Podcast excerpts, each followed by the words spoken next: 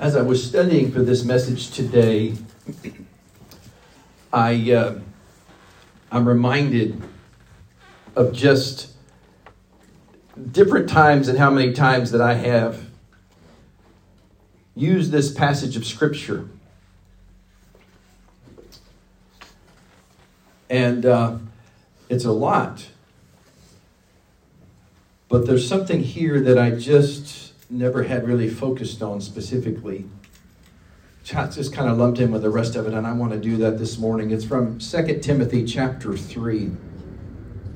2 Timothy chapter 3, verse number 1.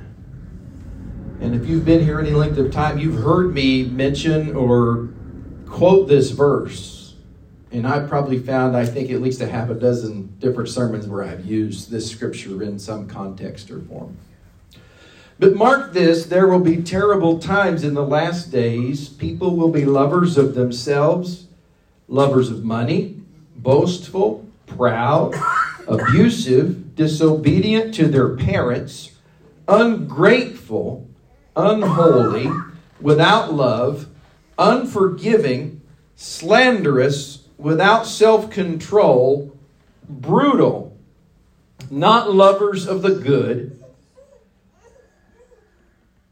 treacherous, rash, conceited, lovers of pleasure rather than lovers of God, having a form of godliness but denying its power, have nothing to do with such people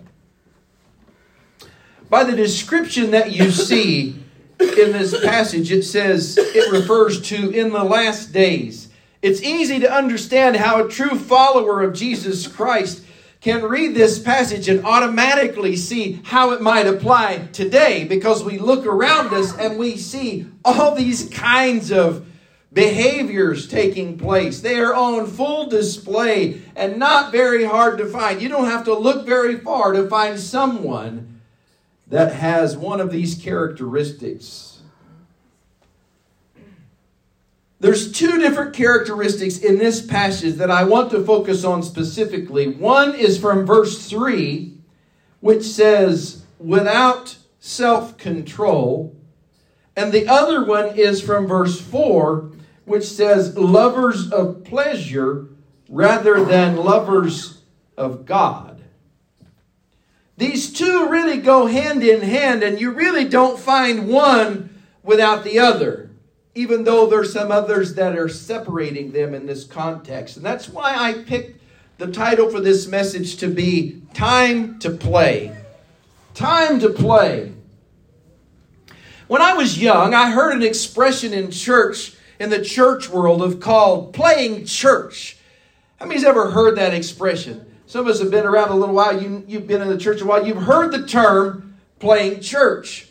It was an expression used by used for those people who would show up as attenders to church services uh, uh, of, a, of a Bible believing church on a regular basis. However, they were only going through the motions. It just seemed like that they really weren't solid in their faith. They were just kind of there. Those who were playing church, they were not committed to Jesus, but they went out of some formal commitment or social reason or because they just wanted to be included in the church club. They didn't really allow the Word of God to challenge them and, and didn't think too much about it, about God when they weren't at church. It was just an activity that was among many that they did. It was just a ritual. Their personal private life did not match up with what everyone else saw on Sunday. Back in the day, keeping your private life private was not as challenging as it is today. You got that right. Yeah. Today, the term playing church, I think, is pretty much obsolete. In our digital world, private life is rarely able to be private. And most today won't bother to go through the motions or pretend to play church or go to church and not really mean what they. I'm talking about to a Bible believing church. I'm not talking about the false doctrine churches that are out there that people call church that really are far from the Word of God. I'm not talking about those. I'm talking about in your Bible believing churches, people by and large just won't go anymore. They just said, I'm just not going. I'll find some other church that I can go to that won't challenge my faith and, and, and, and won't confront me with the Holy Spirit. I just don't want to bother to go through the. Everybody knows who I am, and that's just who I'm going to be. And I just won't play around. I'll just won't pretend. It's not that those who once faithfully attended worship services haven't thought about going, but when it comes right down to it, the other things in life have just been more important to them. How many know that we do, unless we have physical limitations, we do what we want to do? How many know that? We do what we want to do. If you want to go to work tomorrow and you work on Mondays, you'll get up and you'll go to work tomorrow. And some people say, well, I have to go to work tomorrow. No, you don't. You have a choice. You have a choice. Whether you get up out of bed, you can, you can ignore life and just say, I'm not going to do anything but just veg out. You can do, you have a lot. How many know that we live a life of choices? We all live a life of choices. You get to choose what you want to eat. Now, some people say, well, I don't get to choose what I want to eat because I don't have the kind of food. Well, you have choices. It's not just something, you know, when you're, I shouldn't say this, but when you're two or three, you really don't have a lot of choices. If you have parents that are really concerned about your well being, you don't have a lot of choices. You have limited choices because if left to a two or three year old, their choices would probably almost always not be very good. You know? Um, but instead of playing church, so to speak, they have settled into a mindset of it being time to play. We're designed by God to experience pleasure. How many know this? We're designed by God to experience pleasure. Pleasure, by definition, is delight, enjoyment, happiness, rejoicing, all of those things. Here are some verses out of the Bible that that the Bible gives for experiencing pleasure. Proverbs 5:18 says, "May your fountain be blessed and may you rejoice in the wife of your youth." Hallelujah. How many know that? How many know that you can rejoice in the fulfillment of marriage? That pleasure is covered and designed by God for us to experience. Psalm 119, 35 says, Direct me in the paths of your commands, for there I find delight. We're supposed to experience pleasure in our relationship with God through His Word.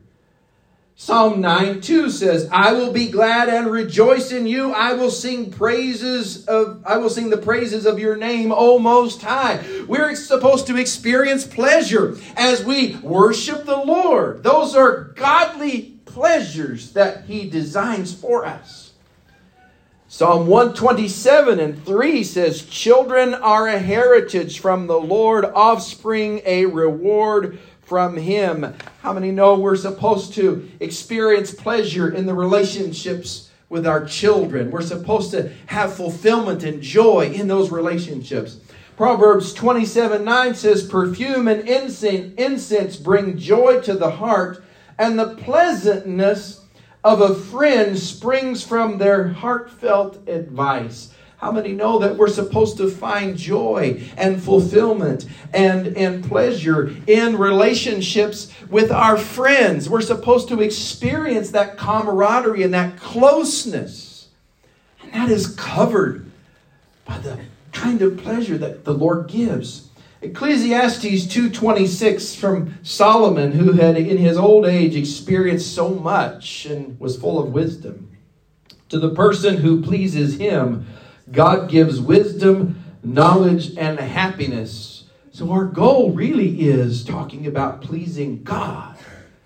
That should be the first and foremost for a follower of Jesus Christ. So, God's way for us to have fulfillment and pleasure is through our relationship with Him and seeking to please Him. Also, through the marriage relationship, as well as our family and friends, all under the covering of the Lord. How many know that there is an enemy of your soul that will do everything he can to get us not to only seek sinful pleasure, but mindless pleasure? Mindless pleasure. Well, we pretty much have a grasp on what sinful pleasure is, that those things that are blatantly against the Word of God. The devil knows that he will get much further with the follower of Jesus Christ, not with sinful pleasure, but with mindless pleasure. Mindless pleasure. He's not going to try to tempt you to go and cheat on your spouse because he knows that that's already a line that you've drawn and, and it's just not going to happen. He's not going to try to do that because he knows. But he can try to infiltrate your life with mindless pleasure. Pastor, what do you mean by mindless pleasure? Mindless pleasure is simply this anything that gives you enjoyment, fulfillment, and pleasure that may not be sinful but is addictive. It is addictive. Addiction is one of the top tools that the devil uses to convince people that it's time to play and enjoy. Playing online games. Is it sinful? If the content is wholesome, no, it's not sinful. Is it addictive? Yep. Absolutely. Absolutely addictive. I have some statistics. I didn't have time to put them on the screen, but I want you to listen. You might want to jot them down if you want to, if you care about statistics. I found a few articles, uh, research reports showing how much time we spend gaming. In their 2019 report, the state of online gaming from Limelight Network showed that the world is gaming a lot more than it did last year. Keep in mind, these were about three years ago statistics. On average, gamers play are playing for seven hours and seven minutes each week. The number is actually up nearly 20% from the year before. That's a huge increase. And if we look at the 26 to 35 year old age group, the increase is even more dramatic. This group is playing far more than eight hours a week, which is an increase of 25% from the last year. All age groups have dramatically increased the amount that they play each week. The lowest number came from the 18 to 25 age group, which increased the amount they play by 9.9%. The largest increase was from the 26 to 35 age group, with about a 25% increase. Even the 60 plus age group increased the amount they play by about 14%. Time spent watching television in the U.S. between, between 2019 and projected through 2023, estimates suggest that in 2022, U.S. adults will spend an average of around three hours a day, three hours watching TV each day. Screen time statistics on average uh, in, in the U.S. versus the rest of the world. I just picked out the U.S. statistics so we could see what's relevant to us. The average American spends over seven hours looking at a screen each day. Can you imagine? Now, I know some of you are like, I don't spend hardly anywhere near that. Just talking about the average of Americans. The average American spends over two hours a day on social media. I know that's hard to believe for some of you, but it's right here in black and white. How much time does the average American spend on their phone in 2022? Most mobile phone users, this blew my mind. Most mobile phone users check their phones up to 63 times a day. 63 times a day. And if you really stop and think about it, you can just go anywhere and around your normal activities and you can see it. There was an episode of a show many years ago, and and uh, it was it was a futuristic show, and somebody had brought in a, a, a game that was kind of an interactive, and it it just it infiltrated this whole place, and it just started with a few people, and they got so much enjoyment out of playing this game, and it was so interactive. It was like it projected the screen right in front of them, and they were just and they would get other people to play it, and before long, everybody was playing the game, and nobody was doing their normal responsibilities because they were all playing this game. And it was so addictive and de- designed to be that so that the person who invented the game could take over their, their environment there. The enemy of our soul seeks to do the same thing. Pastor, you're just picking on technology. Nothing could be further from the truth. Technology is not good or bad, it's how it's used. It doesn't have to be technology, it could be anything. Any, anywhere that you spend your time and you sense a draw toward whatever it is. This just was the easiest target that everybody could relate to. The devil persuasively and cunningly uses the most popular things in our culture in an attempt to addict God's people to a sense of pleasure and fulfillment. Are all of these things wrong? Absolutely not. But you know, for somebody that for somebody that says, um, "Well, you know, I think I could just, I could just uh, it, find myself okay if I just didn't have to work, if I just retired. And there's a few people out there that might be like that. But how many of you, I'm, I'm sure there's a lot of people here, how many of you personally know, personally know somebody who has retired and they are busier now than they were when they were working? Yep. Because, simply because they can't find fulfillment in doing just things that are just menial, things that don't matter. Most of those people are doing things and are interacting with other people to help other people, not just selfish interest. Is it wrong to enjoy these activities that are not simple? Well, it really depends on whether you fall into Satan's trap. First, you have to recognize that it is a trap. It is a trap. How can you do that? Remember what verse 4 says. His goal is to make you a lover of pleasure rather than a lover of God. That's his goal. He wants you to be so consumed with activities that draw you into their scope that your emotions end up going that direction and you spend so much time with that, whatever it is, that you neglect the things of God, and before long, if you're not careful, you have more emotion and more input going into whatever that is than you do going to the creator of the universe who saved your soul from sin. And I don't think that's what God intended. But He can only do that with your permission. If he can get you addicted to pleasure, that addiction that can pull you away from the things of God, well, how can you tell?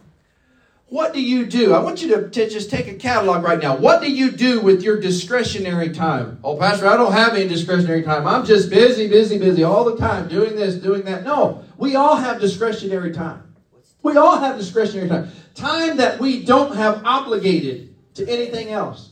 I didn't bother to do the exercise today, but I've done it before. You can take take a piece of paper out or your phone or whatever, and and put in 168. You do it on a calculator. 168. You have 168 hours in a week, and you subtract all the things that you know you have time obligations to.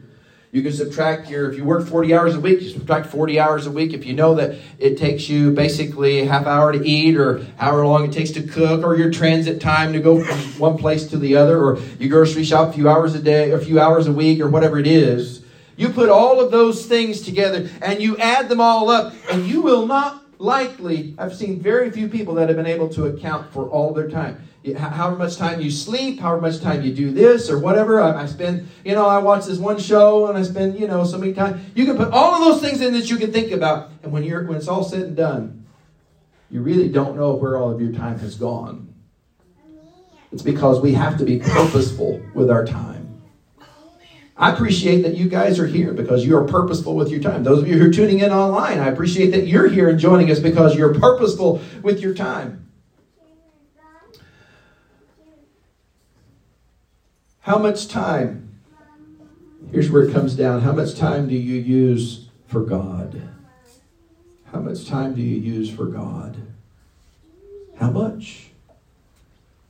Put it on one side. How much time do I use for God? The devil is banking on the fact that you do not have the willpower, here from verse 13, verse 3 about self-control, to limit his time to play action plan. That's what it is. It's a time to play action plan. If he can get you. And, and I get it. I get it. I mentioned this this to you before. I used to I used to play Candy. I still play Candy Crush, but I don't do it nearly as often. But if you're not careful, it's an online game that I play, and I have to limit myself. I play Words with Friends. I play two games: Words with Friends, Candy Crush. I play Words with Friends, and I only play with two people. And I guess people have learned because I've gotten invitations to play from other people, and I don't because I don't have time.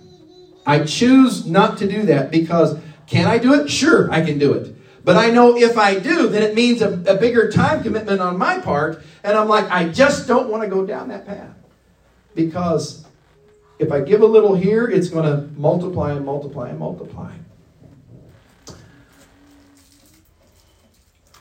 Why is he so interested? Talking about the devil. Why is he so interested in your time spent in what could be mindless pleasure? Pastor, there's nothing wrong with that. But why is the devil so concerned about it? So he can accomplish what verse 4 says to make you more of a lover of pleasure than a lover of God. That's really what he wants to do. If he can shift your focus from the pursuit of pleasure with a constant time to play mentality, he can keep you away from pursuing your relationship with God and his purpose. How many know that God has a plan for you? He has a plan for me. And if he can keep you, if he can keep you from understanding or finding out what that plan is, that's what he wants to do. How many times have we allowed ourselves to be absorbed in activities that have that, uh, that absorbed in activities that have no real significance. And we've missed opportunities to pray. We've missed opportunities to read the Word. I didn't read my Bible today, but I played a game online. I watched a TV show, but I didn't read my Bible. I didn't pray, but I had time for something else. Oh, Pastor, you're hitting us really hard. No, it's, it's really, I just want you to understand and I want you to realize what the devil's trying to do in your life.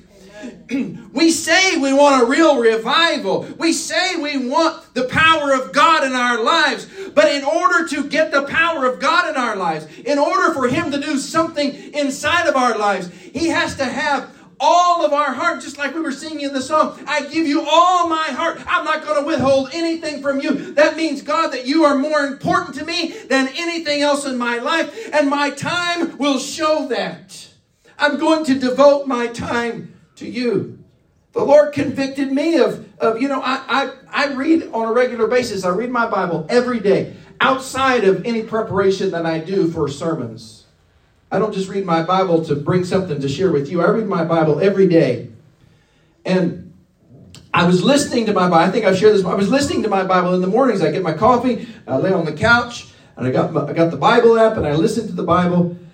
And I was actually, for, for quite a while, I was actually listening to the Bible, but I was playing Candy Crush on silent so I could hear the Bible, and I'm multitasking. Uh. Multitasking. How many of you good at multitasking? No, you're not. You're not. Trust me. We just think we are. We think we are, but the results don't bear it out. That's right. Come on. Um, and that that's that's accurate. And you can disagree with me if you want. I went through a class. Uh, I went through a class and it talked about that very thing. People all think they're good at multitasking, can do multiple things at once. But because we try to do that so much, we feel inhibited whenever we focus on one thing. We feel uncomfortable if we just focus on one thing. Just like right now, there's probably people doing three or four different things while they're trying to listen to me online or here, either, either place. And that's what the devil tries to do. But my mind drifts if I just try to focus on one thing. Who is in control of you? We're talking about self control to come against the power of the enemy. How many, how many opportunities have we missed in worshiping the Lord, both in private and together with other followers of Christ, because we have allowed ourselves to be absorbed in other activities? How many times have we missed divine appointments because we were so absorbed in other activities that had no eternal significance? I see good people, Christian people even, go out to restaurants and they'll be absorbed in technology. Technology's not bad. But how do you know that there may be somebody else that the Lord wants to bring your attention to in that environment? And this is true not just restaurants, but wherever you go. Mm-hmm. He wants He wants you to be aware of your. How many have ever known that you you heard you need to be aware of your surroundings. You need to be aware of your surroundings for safety purposes. If somebody bad's trying to do stuff, they're going to try to find somebody who's not paying attention. And you need to be the one paying attention so that you're safe in certain environments when you go to. But in a spiritual sense, we have to be spiritually aware and alert as well because I believe there's a divine appointment that somebody has with us who needs hope and healing through Jesus Christ. How is it somebody says something that, you know, I've been going through a really rough time? And if we're absorbed in something else, it's just like a passing thing. We really didn't hear it. It's just like, you know, and just like we're just waiting for them to get through or whatever. But there may be something that they need to hear a message of hope. No one can fulfill Jesus' charge to reach others with the good news while walking around in their own world. How many have ever seen people that are just off in their own world? They're just, they're just, they're just out there off in their own world. We've got to break that habit. We've got to break that pattern of saying, we've got to break that pattern of saying, I'm going to purpose to pay attention. I've got a purpose to be aware. I've got a purpose of whenever I am here. How would it be if somebody was having a conversation with me and I never looked at them? Now there's some cultures where that's not cool, but in, here in America, that's a pretty pretty given deal. I don't look at them. I don't really talk a lot. I just kind of listen. Uh huh. Uh-huh. Yeah, yeah, yeah, yeah. Mm-hmm. Okay. And then you say something that is unrelated to what anything they said is because we weren't paying attention and we weren't listening. And they may have said, I just had a death in my family. They may have said something else, and we don't really know.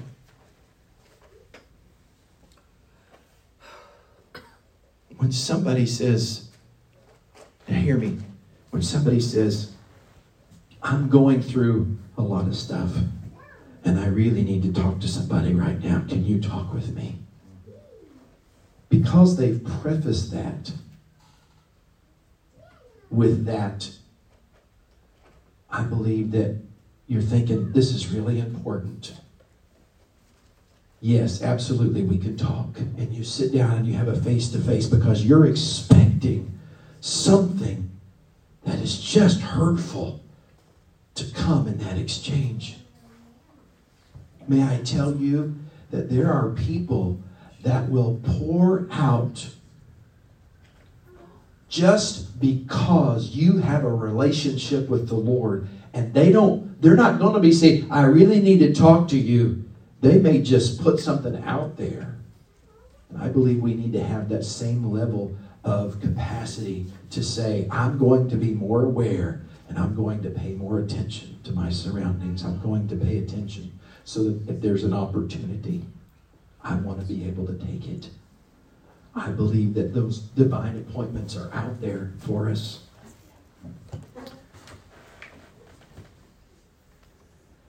As long as we call ourselves followers of Jesus Christ, we have a mission and a purpose to reach souls for Jesus.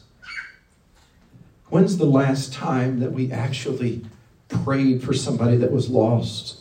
And we felt a sense of a burden knowing that they don't know Jesus and they're going to hell if they don't repent and turn to God. When's the last time we cried out to the Lord? No, I didn't feel burdened. But I did this other activity today. I had time for that.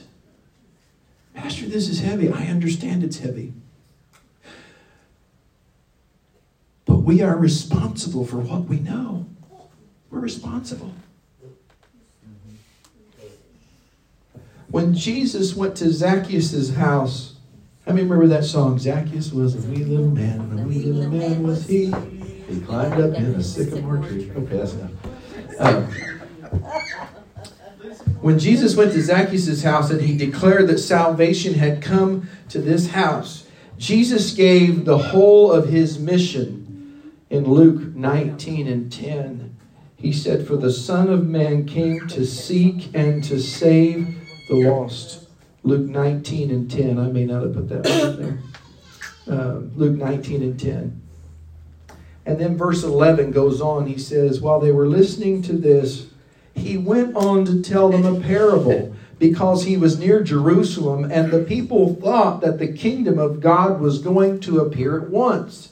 He said, A man of noble birth went to a distant country to have himself appointed king and then return. Then to return. So he called ten of his servants and gave them ten minas. Put this money to work, he said, until I come back. Jesus gave money to his servants with a charge of doing. Jesus talked about the money that was given to the servants with a charge for them to do something because he would come back. And this was a picture a powerful illustration of how we have also been given the high level of responsibility to work for Jesus. We have been given something so powerful, unique, and precious. And that is the message of Jesus Christ. Every redeemed by the blood of Jesus believer is charged with being faithful to Him above everything else, all other pursuits to live in the fruit of the Spirit, which includes self control. Some people say, well, I've just resigned to the fact that I don't have self control, so I'm just going to live with it. No, we don't have to live with it. We don't have to live with it. What we do is we, we change, we ask the Lord to help us to change. And if there are certain things that we really can't control, then we just have to, to know that we don't do that. I, and and I, I don't know if I finished my story about the Candy Crush thing, but you know, the Lord convicted me of that. And when I went on a fast for Candy Crush for 30 days, um, I did that. And when I came back, I haven't picked that back up at the same time as my Bible reading. My Bible, my Bible reading on the, on the app has been Bible reading on the app and nothing else and I've been reading the words. Well, you're a pastor. I didn't think you'd do that.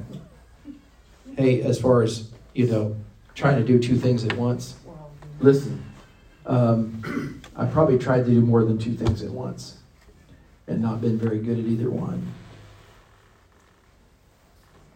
But we're really in a place where people, we need to realize that people need God more now than ever before. When we do this, we will see that He's given us the full opportunity, the time, and the means to live for Jesus fully and to show His love through acts of kindness, through prayer and offerings, and in many other countless ways for all, all for His glory and for His purpose.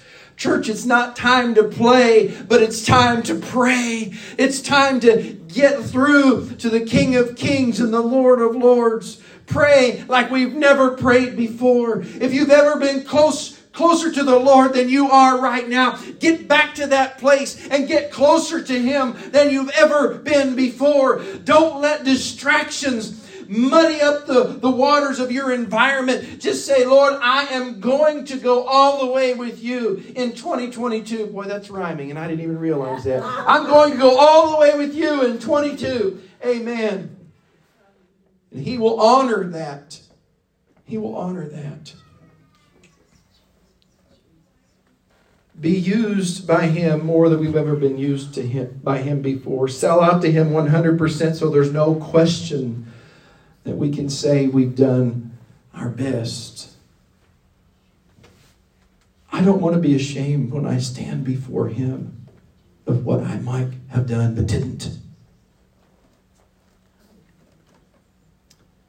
I've used this illustration before, and of course, as a preacher, you know your kids can end up in sermon stories, and both my kids are lying, oh Lord, what's he going to share now? Uh-huh. Yeah.